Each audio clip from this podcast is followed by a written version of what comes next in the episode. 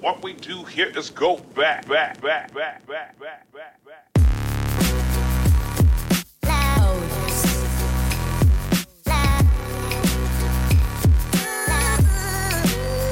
This is Matthew Del Negro, and you're listening to 10,000 No's, where I get a chance to sit down with fascinating folks from all walks of life to talk to them about where they are now, how they got there, and some of the challenges they've had to overcome along the way. Thank you for listening and enjoy the show.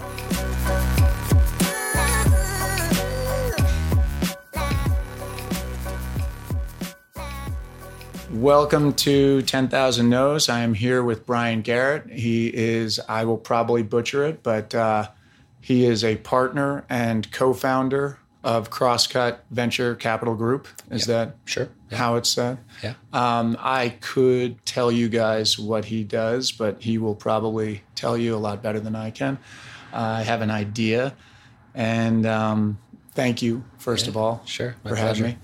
And um, if there's any noise issues, it may get cleaned up by my sound guy by the time you are hearing this. But if uh, if you're hearing traffic going by, that's because we are in a sexy location in the heart of Venice, California, at uh, Crosscut Venture Capital Group. Um, it it is really cool. I feel like I'm in a, I feel like I'm in like a, a Bruce a- Lee movie or something. Yeah, it's a giant metal box with some bamboo window sliders uh, at Fourth and Rose in Venice. So It's really cool. it's a, it's a funky place, but been good headquarters for us for the last three and a half years. Three and a half years. And where? How long have you guys been in business under this banner?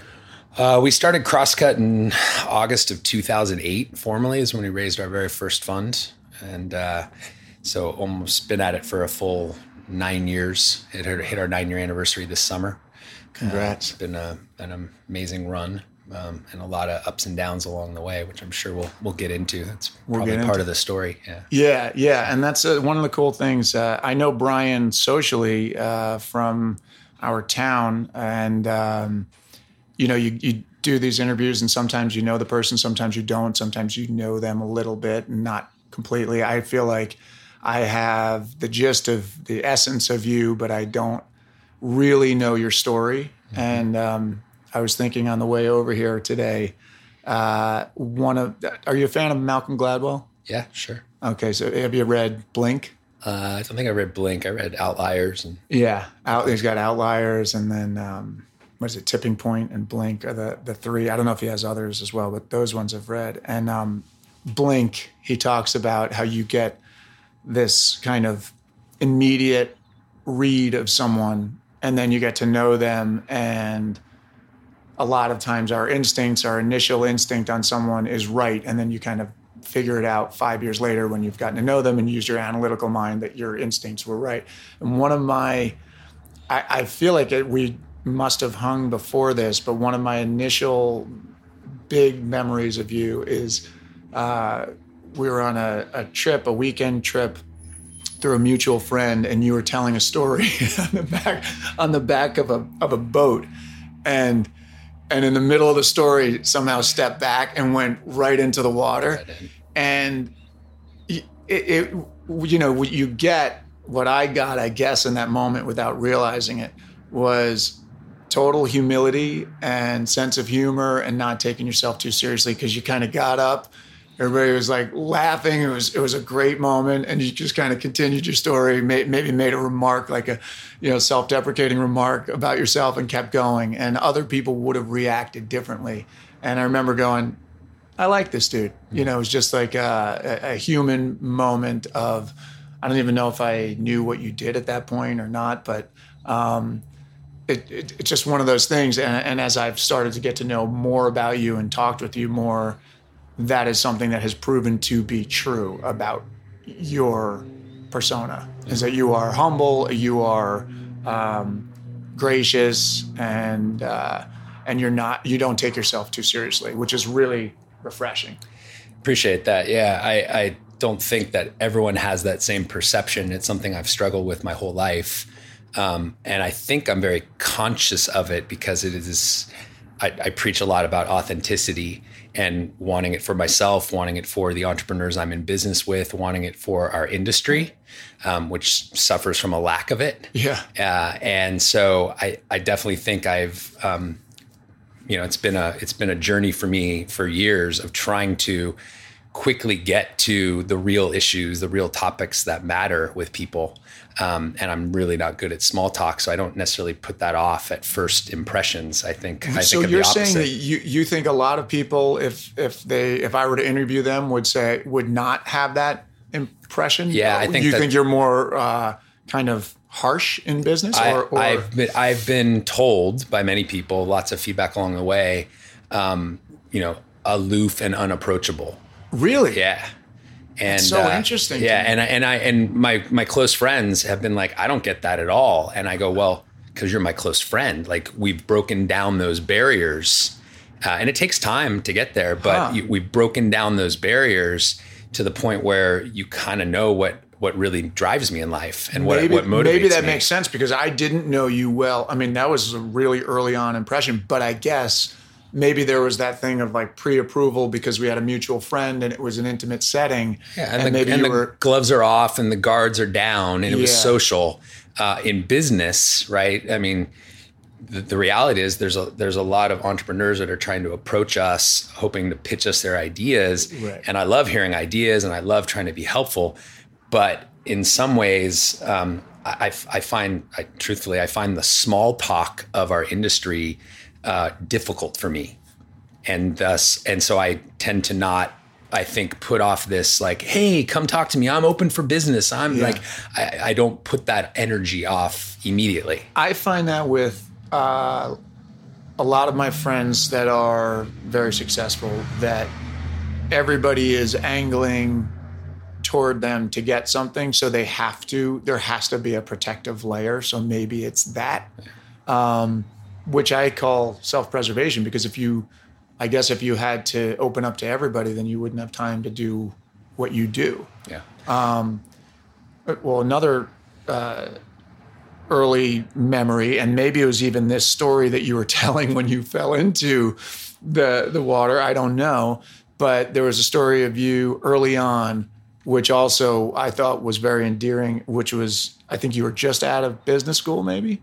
And you, it involved something with you driving through a desert and being on the side, pulling an all nighter and getting Oh. thrust into a. yeah yeah that was my first job out of college actually first job out of college i was working for a, a boutique consulting firm in silicon valley and um, I was 21 years old. I didn't know anything, uh, and my boss said, "Okay, you're doing this, you know, deep market research study on proxy cache technology," and I didn't know what proxy cache was, and so I pulled like three all nighters researching the market and trying to figure out whether this company had a shot at competing against at that time Microsoft and Yahoo and a bunch of these big tech companies, and um, back then we didn't have uh, you know computer displays. They had those transparencies that you put on top. So my production On the team overhead on the projector. overheads, yeah. And so my production team pulled you know pulled the slides together. I drove out to Monterey to meet my boss, who was supposed to present this to a room of 50 people, um, the entire founding team. And my conclusion was, um, you don't have a chance. Basically, like there's no market, there's no there's no way that you, this technology will work in that market. And unfortunately, he made me present to this room of investors and founders and board members. And um, I just remember clearly, like looking to the left, and one of the founders of the company was banging his head on the table in frustration at this 20 year old, 21 year old punk kid telling him that his company was, you know, never going to work. Yeah. Were you cocky at the time? I mean, you must have had some some ego in terms of or confidence in a good way that you were able to stand on your two feet and say, "This is what I came to, and this is what I believe, and I don't care if I piss some people off." Uh, I remember pissing my pants in fear of having to get up there and do it and kind of being like, I can't believe my boss just dropped this one on me. Like, this is his job. Um, I don't remember feeling confidence in my conclusions because I scrambled it together in a very short amount of time. I I don't think I've ever had a problem with public speaking. That's never been an issue for me, but I was not happy about the experience. It was very humbling. And that to finish the story that I told you, I was exhausted. My boss, of course, jumped in his plane and flew back to Napa. And I drove up the one from Monterey to San Francisco and eventually got so tired I pulled off to the side went down onto the beach, dug a ditch, and slept for four hours in the sand in my work clothes because I was just. Wiped, I knew I couldn't remember wiped. the details, yeah. but I did. I did have an image of you. It's funny. I had you like somewhere in the middle of the desert, like on the way to the conference, yeah. and being you know sleeping or your car broke down or something. Yeah. It's funny. Well, but. the funny conclusion to that whole story is the company ended up. Uh, a company was called Inktomi ended up going public, being worth three billion dollars. so some huge on. market cap. So I, I nailed that one. Nailed yeah. it. We took cash instead of stock for our compensation at my recommendation.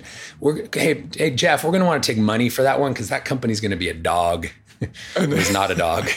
well, that that's I mean that's kind of the. Uh, the reason I even do this is stories like that where I think, you know, somebody in it's an interesting industry you're in because I'm outside of it, so I have no idea. I've walked up and down rows. I had no idea this was here. This is where you guys were. It's very, you know, you're dressed very casually. If someone's not in your industry, they don't know what you do sure. necessarily. Um, but you, I just completely lost my train of thought. You want, you want me to explain what I do? No, no, no. I was gonna, oh, that's what I was going to say. That people would look at at you in your industry and you're in an enviable position, I would imagine.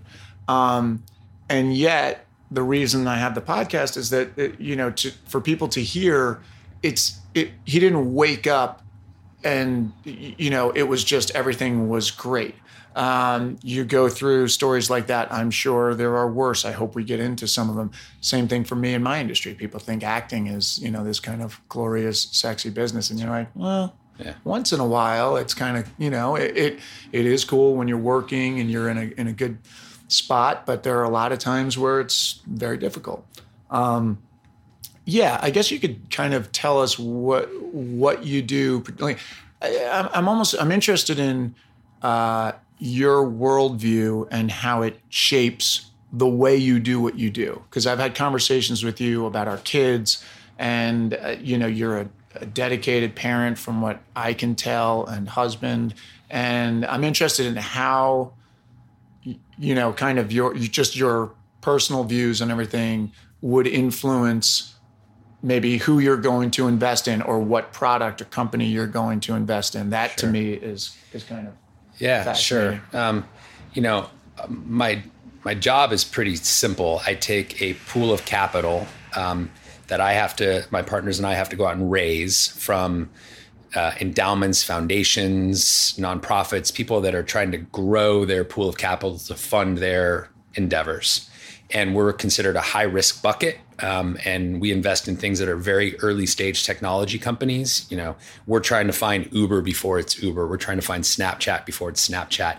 And so if you're successful in that, you generate multiples on those original dollars and we're compensated based upon those multiples. So at the end of the day, we're supposed to take money in and put way more money back in our uh, limited partners' pockets. That's our job. It is a finance related job, but the job of early stage venture, it's um, it's an art more than a science. I don't run the spreadsheets.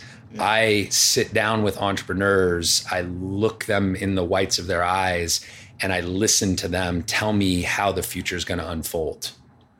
And then we as a partnership make bets on those visions, on those stories, and then do everything we can to help those entrepreneurs succeed in their attempts to bring scale and growth to their businesses. And are you just helping in terms of capital, or are you also logistics guys who are going, you know, this is this, you know, yeah pie in the sky idea you have, but these are the people you should be in business with. They do, you know, they make the nuts and the bolts. You should know them. Are you doing that kind of thing or are you just funding? So, we, to be a good early stage venture capitalist, you have to be more than capital. Capital is a commodity out there.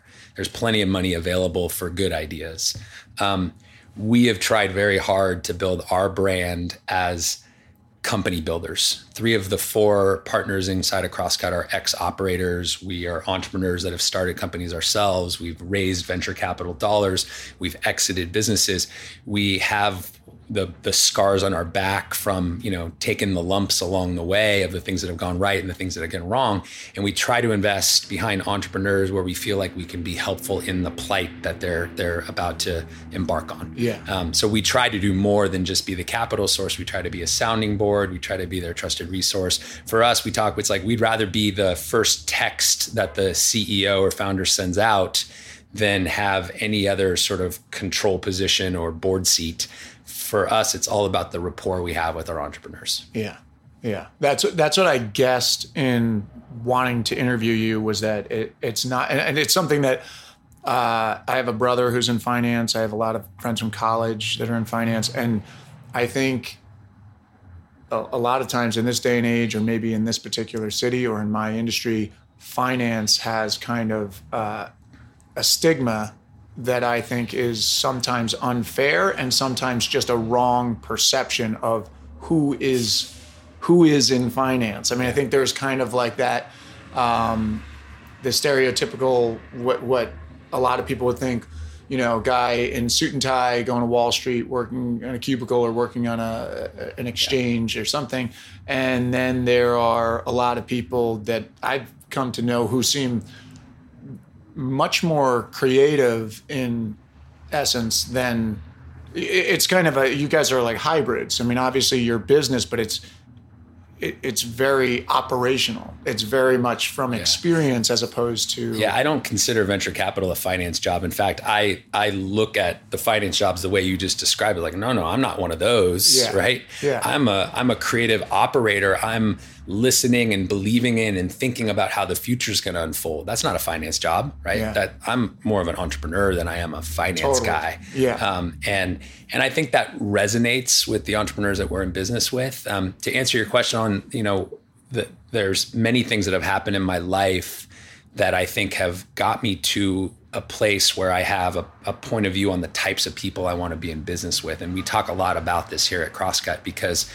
there is um, a, a, a sentiment in the venture capital industry that you have to back the you know the most brash and arrogant individuals that are going to take over the world and nothing's going to get in their way even morals and um, Right. and we just don't subscribe to that philosophy it's just uh, you know rick brett and i started this fund because it, the three of us trusted each other and we felt like we could go to war together in overcoming the obstacles that we've faced in bringing crosscut to scale and um, and that trust and that communication and the authenticity of what we stand for as as men and as husbands and and fathers um, is really important to us. And so we try to put those dollars behind people that have an alignment of um, our mission our objectives our philosophy our beliefs and we hope that uh, when you think about it, we've built a portfolio of companies. It feels like a family. It's a community of people that are all going through the same experience, trying to make their dream a reality. Um, if we can bring a, a, a humanness to that experience, uh, humility, heart, all these things that are really core to what we believe in, we think we'll have great success financially, but we'll also feel good about the the people What's we've touched and what we've built impacting along the, way. Exactly. So, what are some of the um, what are some of the values or the themes that that you think run through your companies? You know, uh, all the partners companies and and entrepreneurs that you have chosen and backed. Sure. I, I can't say with you know any certainty that we've been cutting edge of mission driven businesses or double bottom line impact stuff. We have some of those, and and we believe that. Um, you know this impact business orientation is a fundamental concept that resonates with millennial audiences and consumers so it's a it's a core tenet but really for us it's it's kind of a you know it's do good be thoughtful uh, give back volunteer, take nonprofit boards when you have a business perspective to bring that can help. And in the process, we can help build a tech community here in Los Angeles that thrives off of um, different elements than maybe what Silicon Valley has been built off of. Yeah. and that's just our belief system. Do you feel Silicon Valley it it was more? Uh, I don't want to put you in a bad position, but uh, more um, just kind of out to make a buck as opposed to having a philanthropic It- uh, mission. I Is could, I couldn't say that m- my friends and colleagues in Silicon Valley aren't philanthropic. They are. I just um, I think m- most people wouldn't disagree that there's more of a cutthroat element to how you get your success in Silicon Valley because it's a much more competitive ecosystem for talent, for resources, for the things that you need to bring scale. It tends to be more about how do I take care of myself Then how do I build a collective community that can all rise together. Yeah. And um, and they are so far ahead of us in their success, the types of businesses that they've built there, the foundation that makes Silicon Valley Silicon Valley. We're in our infancy of what LA can be. Yeah. And my partners and I just feel like we have a chance to have a slightly different discourse to how we go about it, to the successes that we build and the types of companies that come out of it. Yeah. So are you guys kind of uh, ground floor, LA based? I mean, are, are there others like you here, or there are you are the only one? There are. Um, we were the, the the first dedicated Southern California focused seed fund back in 2008. Um, since then, 10 to 15 other funds have popped up, um, and they aren't as rich in experience. They don't have as much money under management. They don't have as many years of doing this, but they're all great for the ecosystem. We're all friends. We all do deals together. Yeah. And then there's some mature funds uh, that have uh, do later stage investing, Series A and Series B investing. For what we do, seed stage, it's first institutional money behind a, a team with a product that's getting some market validation. And you know, like I said, we don't run any spreadsheets. We are literally saying, do we believe there's a real pain there that's worth building a company around? Right. And right. so we're we were one of the first to do it.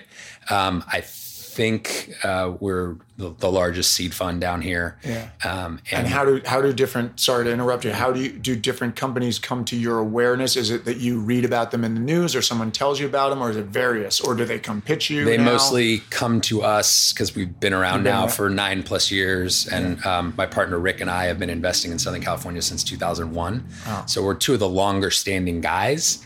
Uh, and then, you know, my partner Brett was the founder of Intermix Media, which owned MySpace. So he's a known entity in town. My partner Clinton ran a big gaming studio on behalf of a Japanese game publisher. So your your deal flow and venture comes through your your network, the people you know, and mostly it comes and this is something that we spend a lot of time focusing on is by reputation right? Are they good guys? Are they good to work with? Have they been helpful? Have they helped you succeed as an entrepreneur? Yeah. and so our best reference is our our 72 companies that we've invested in over nine years. Yeah. Yeah. Right. well I I love talking about this and I'm just I'm just thinking about people who are listening to 10,000 no's. I don't know how you know how much they want to get into the nuances Yeah. of of this I also want to kind of go to um, just prior to yeah Coffee Sorry, being co- grinded. grinding some coffee It's funny when I got here, I was like, you know what? Could I actually get some coffee? She's like, oh, we have coffee. Oh, yeah. we have lots of coffee here. Um, so, you know, undergrad, where'd you go to undergrad? Out here? so i went to stanford, Um, Stanford. to play volleyball Okay. yeah so And I was you were born, in, born and raised in palisades Okay. and um, yeah, so I, I I have a I have a unique set of circumstances um, that kind of led to the my path in life. Um, basically, the the first one was my father passed away right in front of my eyes at age thirteen. In front of your eyes. Yeah, um, died of a blood clot lodging in his heart, and um, it was January second. And so, uh, for me, I had an I have an older brother. He's two and a half years older. Uh, he was he's six foot nine. He was a highly recruited basketball player, and had um, probably like a couple months after my father passed, signed uh, to a scholarship to play at Stanford. So I remember distinctly. It's you know it's weird when you look back on your life. There's like a couple very distinct moments that kind of put you where you end up or shape the way you think. Um, and for me, and and I've I've written about this along the way. Uh, I I lost my father, and I had to make a decision right then on how do I process this? How do I handle this? And in my mind, um, there were two paths. It was either the poor me route, and who knows what would have happened if I had let myself go down that way, or it was why did this happen? What lesson am I supposed to learn? And how do I let this empower me in my life moving forward? And um, my mom would say I was very stoic in the handling of it. I wasn't terribly emotional. She wasn't sure I ever properly dealt with uh, his death. Yeah. But I took the latter road. And so in um, in eighth grade, I said, I want to go to Stanford on a volleyball scholarship. Wow. And I was very fortunate to end up in a club volleyball program with um, with a coach and a, a mentor, uh, famous guy named Mike Norman, Stormin Norman, ex Green Beret, rumored to have killed hundred people with his bare hands in Vietnam. Scary, scary guy that you didn't want to f with Yeah. and he preached, um, you know, no drugs, no alcohol, no masturbation, like just, you know, like follow this path and I will get you where you want to go. And I was in, I was in hook, line, and sinker. And I just worked my ass off all the way through to, to accomplish my goal. And you played. Did you play there the whole? So I played four years at Stanford Four on years. the volleyball team. And Wow. um, it was awesome. It was amazing. Volleyball. it's just you and your brother, Yeah. and and and your dad. Now I I knew. I knew about your dad because you had told me about a, a letter you had written to your son, and we've kind of talked about our kids and um, had similar concerns about things. But so I knew, and I didn't know how much. So thank you for sharing that. I didn't know if that was something you were willing to talk about. Yeah. Um, but uh, I'm sorry about that, and and it's is it something that was totally out of nowhere? yeah. How old was he? He was uh, 44 years old. Holy crap! Yeah. Um, he had had a leg injury in intramural football at UCLA. Got kicked in the shin with a hard sole shoe. Had a blood clot. And it And its twenty something years later, it- 20 something years. yeah, Oh, it resurfaced or regenerated and um, lodged in his heart. So he he basically had a heart attack right Yeah. in front of me. Um, but he was six foot eight, 350 pounds. My mom and I were trying to get him out of his lazy boy.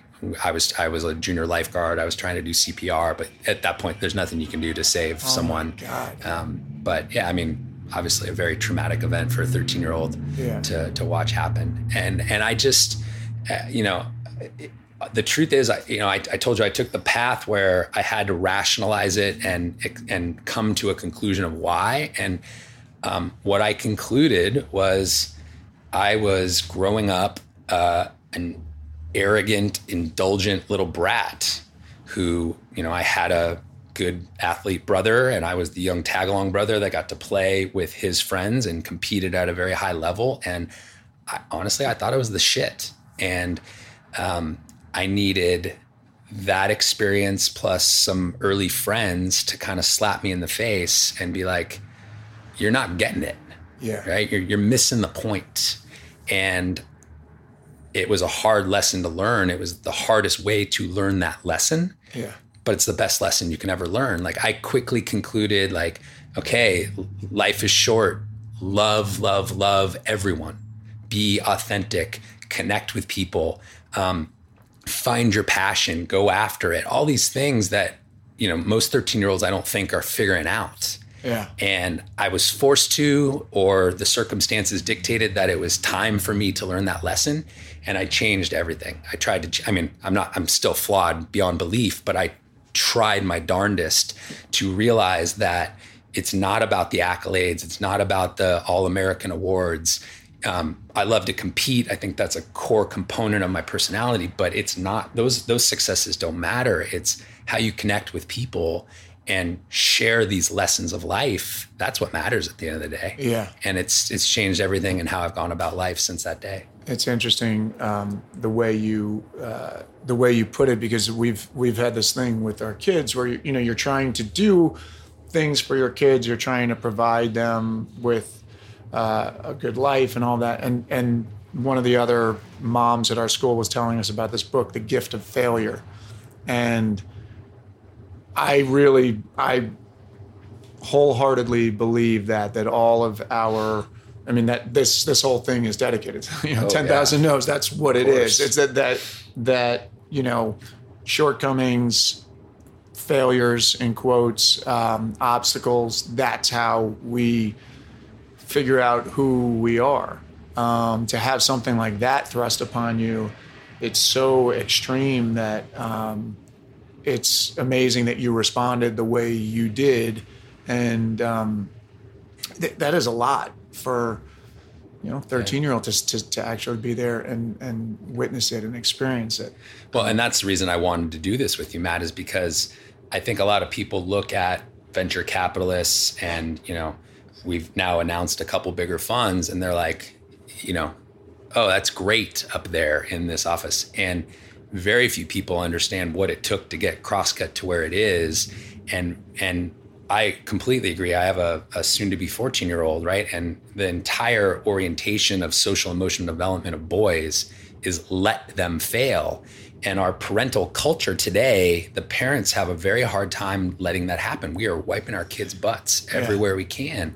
And so I have tried to basically teach Oliver and my other boys the lessons I learned and sort of say, like, look, you're not going to have to lose your father to figure these things out. That was the book I wrote him. I go, it was 13 things for his 13th birthday, 13 lessons that I wish my father had taught me before he passed.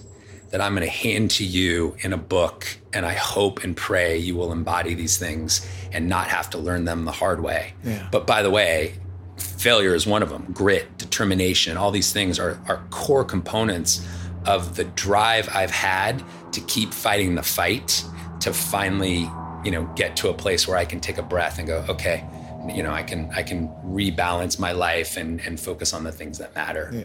Can I ask you? Is that now? I took it, but when we spoke about it, that it was just like a letter you wrote. To, is it actually a book that you're getting published? It's, a book I published for him through you know some internet thing. Yeah, so I have you- it. Is it something that you would want? But it sounds like I'm guessing just from what I know of you that mm-hmm. I mean, just throw this out there. If there's a publisher listening, I'm sure you have more connections than I do. But it's just if there's someone out there that thinks this sounds interesting, you know, hit Brian up and figure it out because I'm sure you've got incredible lessons in there. And that's that's kind of the other thing uh, I'm trying to do with this is, you know, just not that I'm introducing someone to the world. You're obviously out there, but just going, introducing you to a different crowd of people who can hear, you know, you and other guests what what they're all about, and then go, oh yeah, I want to hear more. And that's kind of the perfect. That, that would be that actually. Oh, be I'm really happy cool. happy to share it. Um, uh, you know, I I never have thought of myself as a writer or a creative or anything in that realm. I just feel I feel like I've seen some shit along the way, and Yeah. and I and I try very hard to be a good father to my three boys. Yeah. Um, and so my intent is to actually write a different book for each of them. Many of the lessons will be the same, but they'll, they'll be me sort feel of like customized. crap. I've yet to read to write a, a book to my kids. It's, but it's it. let's let's not overstate it. It's 13 pages and maybe 13 paragraphs. A pamphlet, So, a yes, pamphlet. a pamphlet. Does anybody want to publish this pamphlet? um, we could put a lot of pictures in there. We could make it, you know, 130 pages. Right, Um, so, well, I, you know, that's the other thing is it, it's just uh, the again going back to this kind of perception of who someone is in a certain position, and then getting to know them, and you know, you wrote you wrote a book. I mean, whether it's 13 pages or not, I think that's a very thoughtful thing to do. I consider myself a thoughtful parent, and yet I've not done that. I've I've written letters. I've done things that I'm proud of, but uh, I, I think that's really commendable and and really cool to hear. And it's part of why I, I wanted to sit down with you is that you're, you know, you're not just.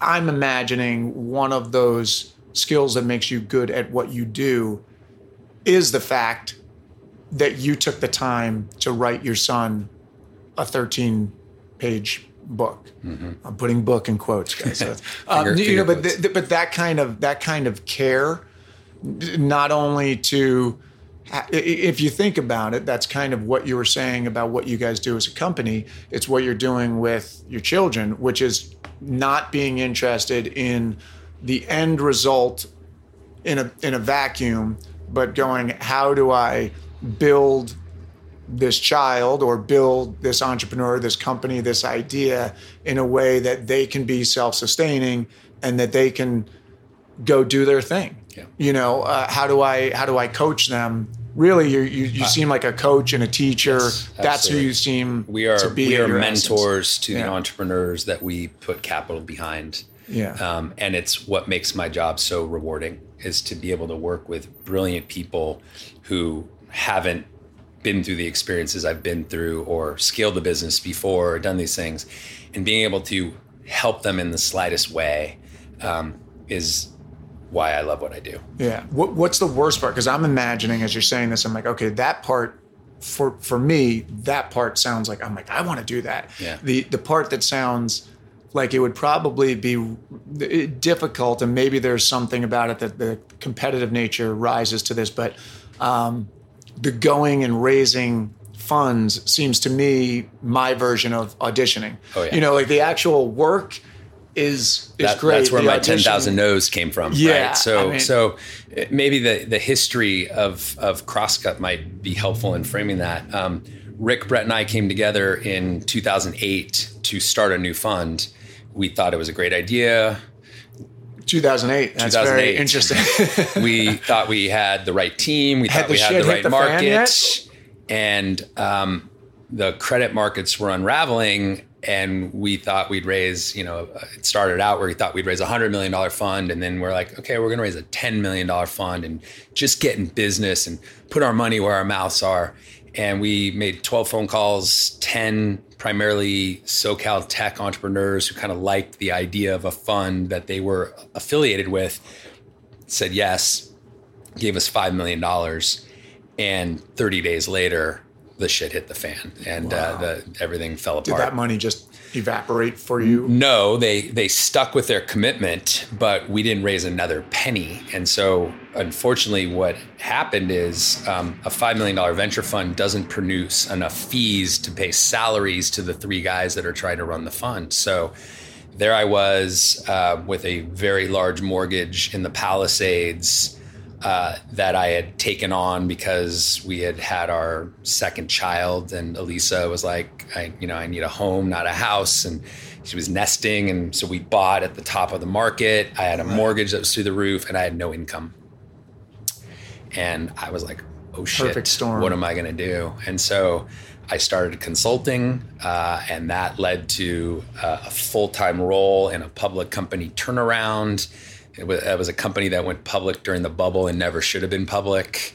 Um, and it had still lingered as a penny stock. And opportunistically, I just got asked to come take a role there, and I needed the money, so I did.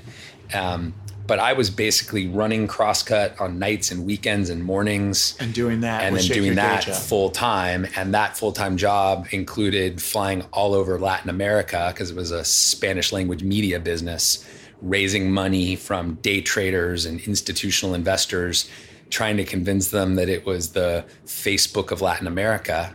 Even though Facebook existed in Latin America. and so, you know, it was just one of those things where They're you, like, um, we we have a Facebook here. and you just you don't know you know what you're capable of doing until you're there and you're saying i can't let my family down. I, I have no backup plan. I went all in on making crosscut succeed. Macro circumstances kind of you know evaporated the potential of that in the short term. I still believe and have conviction and luckily i had great partners that did too but how do we make this a reality right? It's just the world is not lining up the way it was supposed to. The plan's not happening. Right. and um and so i just scrapped and hustled and and that scrap and hustle lasted seven years Seven years. seven years. So I was three years in that role. Then I started a company from scratch with an amazing female entrepreneur named Allison Beal.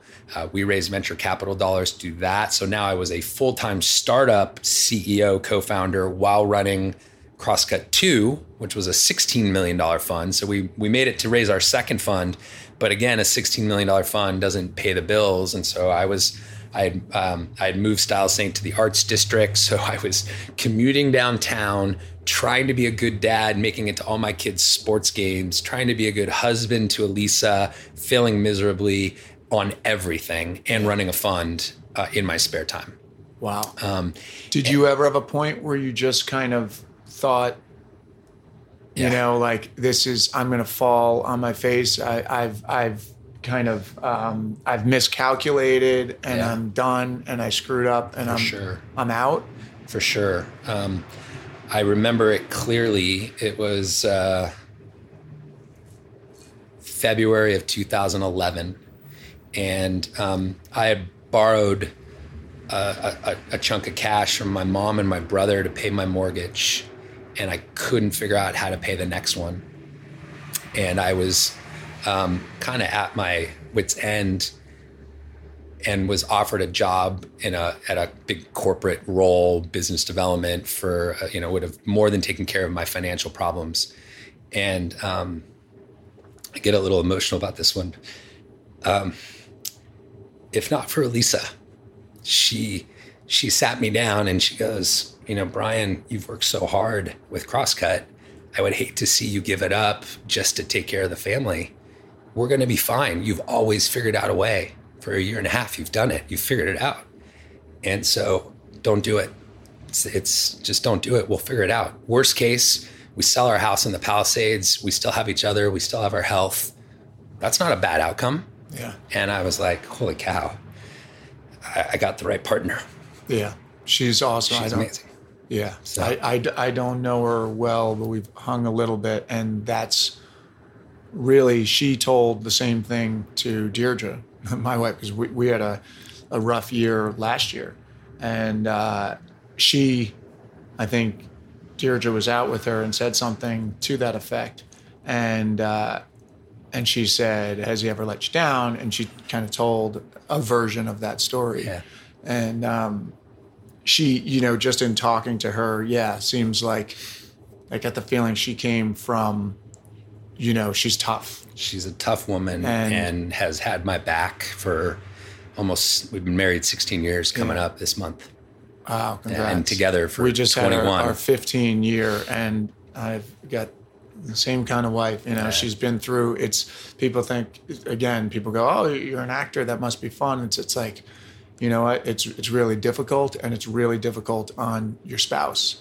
You know, for both of us, really, the the parallels as we're sitting here talking are even more i kind of suspected some of them but it's even even more than i suspected in terms of you know you're kind of out there um, chasing this this kind of very very elusive very kind of niche thing there aren't that many people that do what you do there aren't that many people that do what I do, I guess, uh, you know, and make a living doing it. It's big, and, and so that makes it difficult on your partner. For sure. And I just want people to hear that, that, you know, I was going to ask you, how long was it tough like that? I mean, seven years, guys, that's like, uh, that's a, that's a good chunk of time to be, you know, to be saying that that's what it was. And, that, and that's, I believe it because I've, you know, been through my own version of it. Yeah. Um, and she's she's the hero in a lot of ways because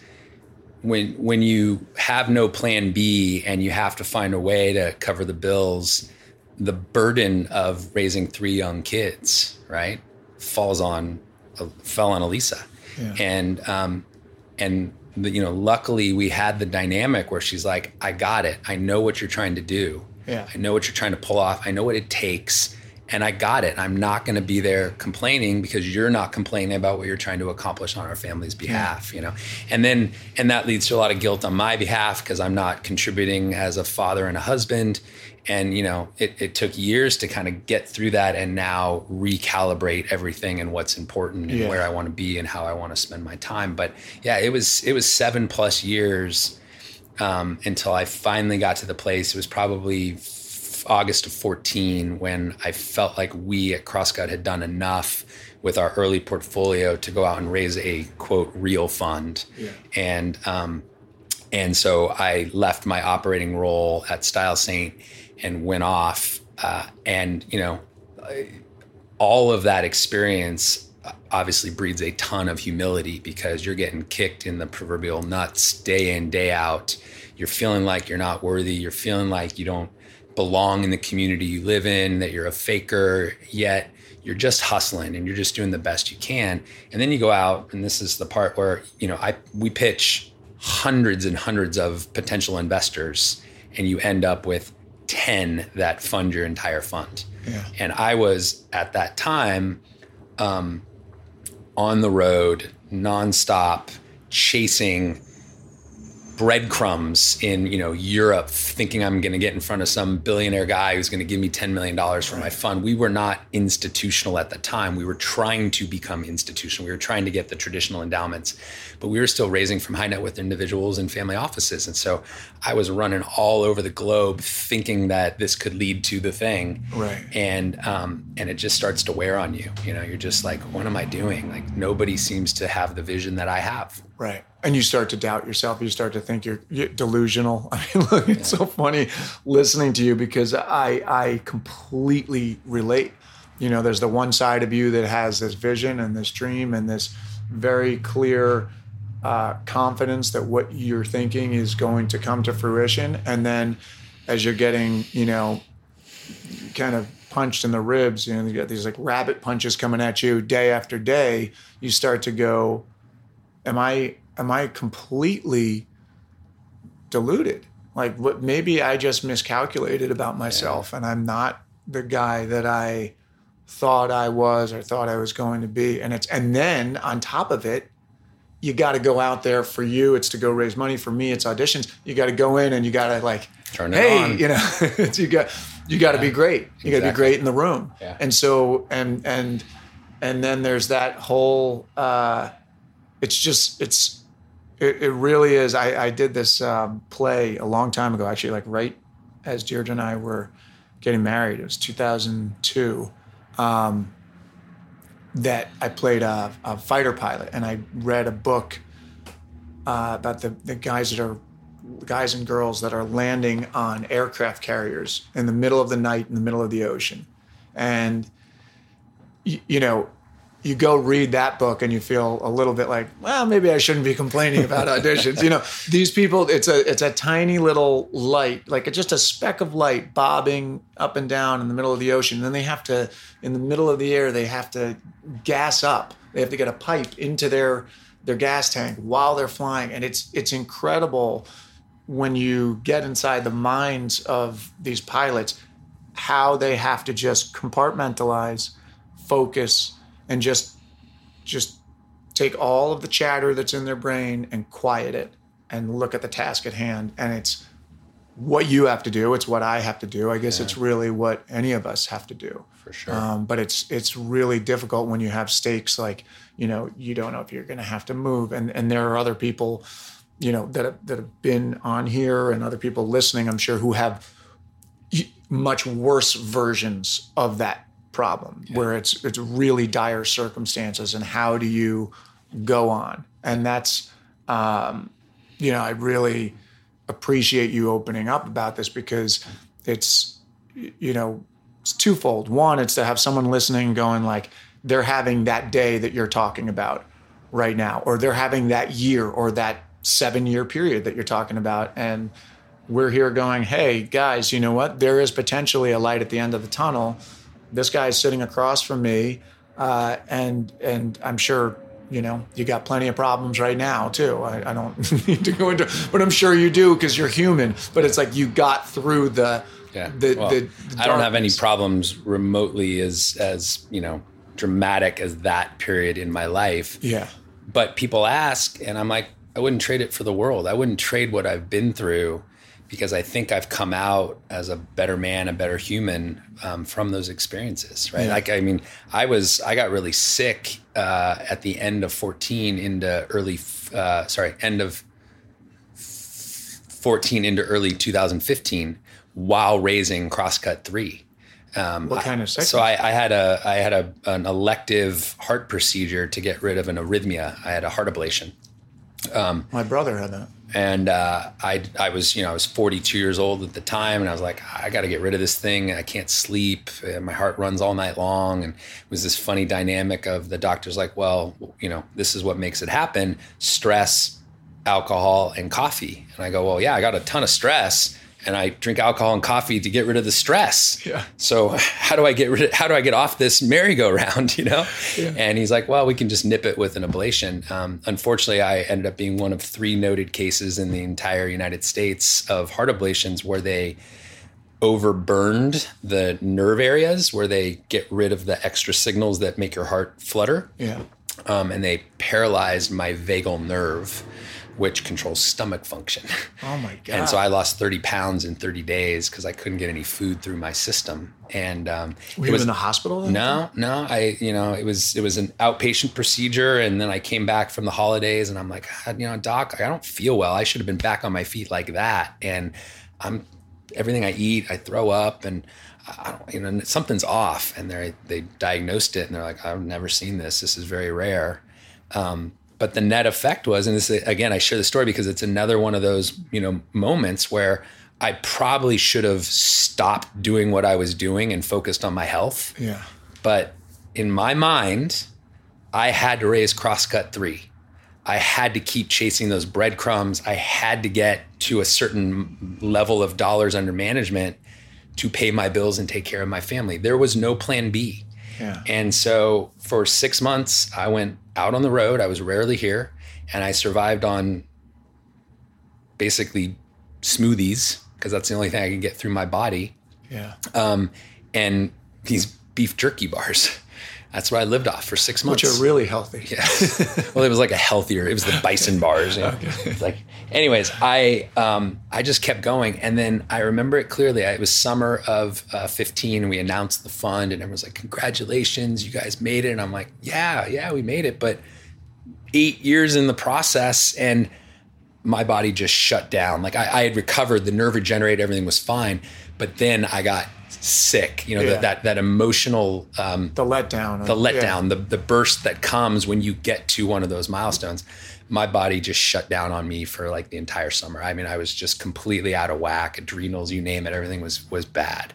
Um, and then everything's fine now. The body's working fine. But it was it was one of those things where I just I didn't have a backup plan. I didn't know what else to do except compartmentalize these different aspects, get in a room and just put on the show, right? My show was we are the best venture fund in this amazing emerging market of Southern California. You got to put money behind us. You'd be silly not to have exposure. You have exposure in Silicon Valley. You got to have some in Los Angeles. We're the guys, you know? Yeah. And it, I felt like a coin operated, you know, puppet where I just get in there and I say the same thing over and over and over again. And it's 95% no's. Yeah. What was the turning point? Was there uh, like was there one particular? I, I'm, I'm imagining it's not because in my business people go, "What was the break?" And I'm like, eh, "There's not really the break. There seemed to be a series of big-ish breaks that held." But was there one thing that you can remember where you go, "Oh, the tides are turning"? Yeah, um, it, it was uh, general momentum to the uh, press and awareness of what was happening here in LA. It was Snapchat and Maker Studio and Oculus, all these big tech companies getting bought. Were you involved with those or no? But Nope. just just the momentum of just the, the, momentum industry. of SoCal, and Yeah. we had a, a portfolio of companies that we were starting to get exits on and providing dollars back to our investors. So I think it, our credibility increased dramatically as all of that happened. And then the institutional sources of capital, the professional investors in venture funds, started paying attention to LA. And we were one of the few relatively mature funds that they could choose from. So that was the turning point. It was it was around uh, Mark Suster's Upfront Summit, the, the Upfront Venture Partners um, hosts a tech event here in uh, late January, and a lot of LPs came, and my partners and I just stood on the sidelines and cherry picked some conversations. LPs just uh, uh, limited partners. They're the investors in venture funds, and so we just sat there and fielded meetings for three days and ended up raising. that was in That was 2015. fifteen. That was fifteen. Yeah. Okay. So that was the turning point where the institutional money deemed us worthy Yeah. in essence. Yeah. And everything changed from that point. So that What- was our turning point. One thing I'm thinking when you said, you know, I wouldn't have, I wouldn't have um, given it up for the world. I wouldn't trade it in for the world. Think about it.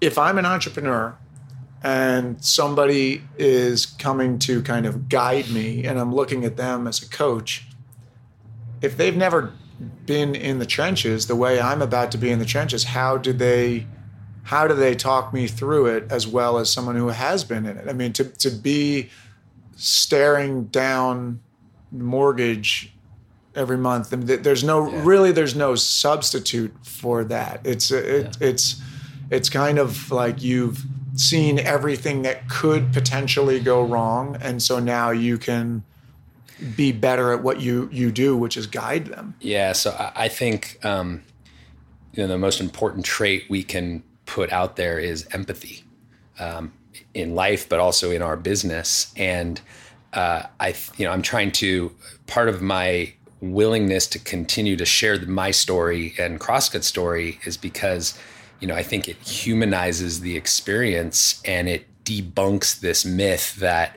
you know everything's great, uh, that Yeah. becoming a VC is easy, that the capital is there. Entrepreneurs struggle in raising money. Um, they don't often realize how hard a path we've taken to raise money too, right? Think think about it. Entrepreneurs are pitching VCs who are compensated and aligned in taking risk. Many of the people that we pitch, you know, are clock in, clock out pension fund managers that don't get compensated for taking risks. They they they save their job by betting on the same funds they've invested in for 20 years. Right. They they don't have any reason to take a bet on a cross-cut ventures. Right. Why would they risk their career that way? So it's hard. It's very hard to raise a venture fund, and um, and I want to help other emerging funds that are starting on the path that we started on, and I want to I want entrepreneurs to know that we get it, like we get it. So our partnership is very much about you know like we'll peel back the covers on any aspect of what we've done with our careers and I I consider myself an open book like I'm I'm almost too transparent in the realities of my world. Yeah, I mean, I- just sitting here talking with you, I'm, that's what I'm thinking is you, you really are so open and so willing to share, which is really cool for me. And I would imagine really an advantage for anybody that you choose to work with. I, hope so. I hope so. Right. It's there's a risk because this industry is driven on ego and greed. Yeah. And I just personally don't subscribe to those philosophies. It's not part of what I want to be. I don't want to run around puffing my chest. I don't appreciate um, venture firms that you know say every company's killing it because they're not. Right. Yeah. Every we invest in 30 companies per fund. I promise you, not all 30 are quote killing it. Yeah. Law of averages which does not support that idea. And so to be a little bit more um, authentic in discussing the realities of our world and what's working and what's not and the problems we face uh, you know again humanizes this as entire experience and i think will lead to more transparency better communication um, more empathy and hopefully more success because the shared collective knowledge can be really powerful Yeah. Yeah. Uh, well, look, I could sit here, uh, talk with you, you know, for hours. Uh, I feel like I say that at the end of every interview, but it's true because I've been really lucky to have people like yourself that are, you know, smart, have a real, very specific uh, kind of perspective on the world, and are also willing to share the story.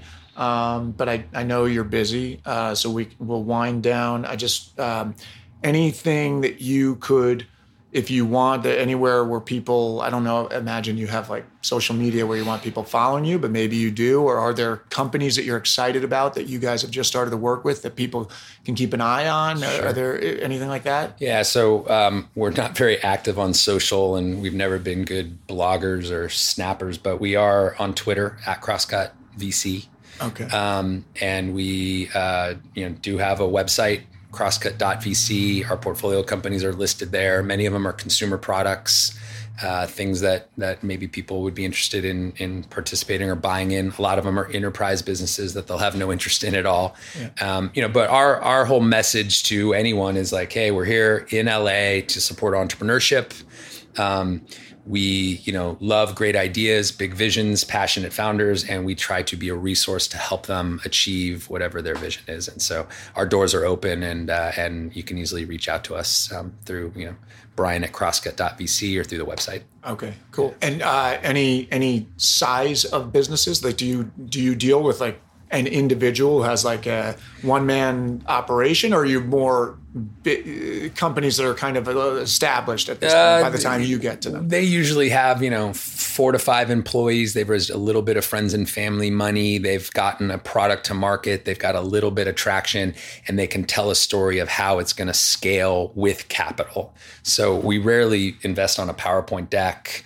Um, they usually have to be technology oriented or tech enabled businesses because um, that's where we find great scale and capital efficiency. So there's a definitely a profile, we talk about it on our website. But anyone that's interested, feel you know feel free to reach out, and we'll try to give you some feedback on what you're doing. Thank you for that. Anybody go check that out if you're interested. I don't know who's listening. I'm sure there are some entrepreneurs listening. So uh, if it's appropriate for you, go check it out. Reach out to Brian. As you can hear, he is extremely open and extremely uh, gracious with his time and his experience. And um, thank you very much for sitting down yeah, with me. It's I enjoyed it. Yeah, great. Thanks. Yeah, brother. All right.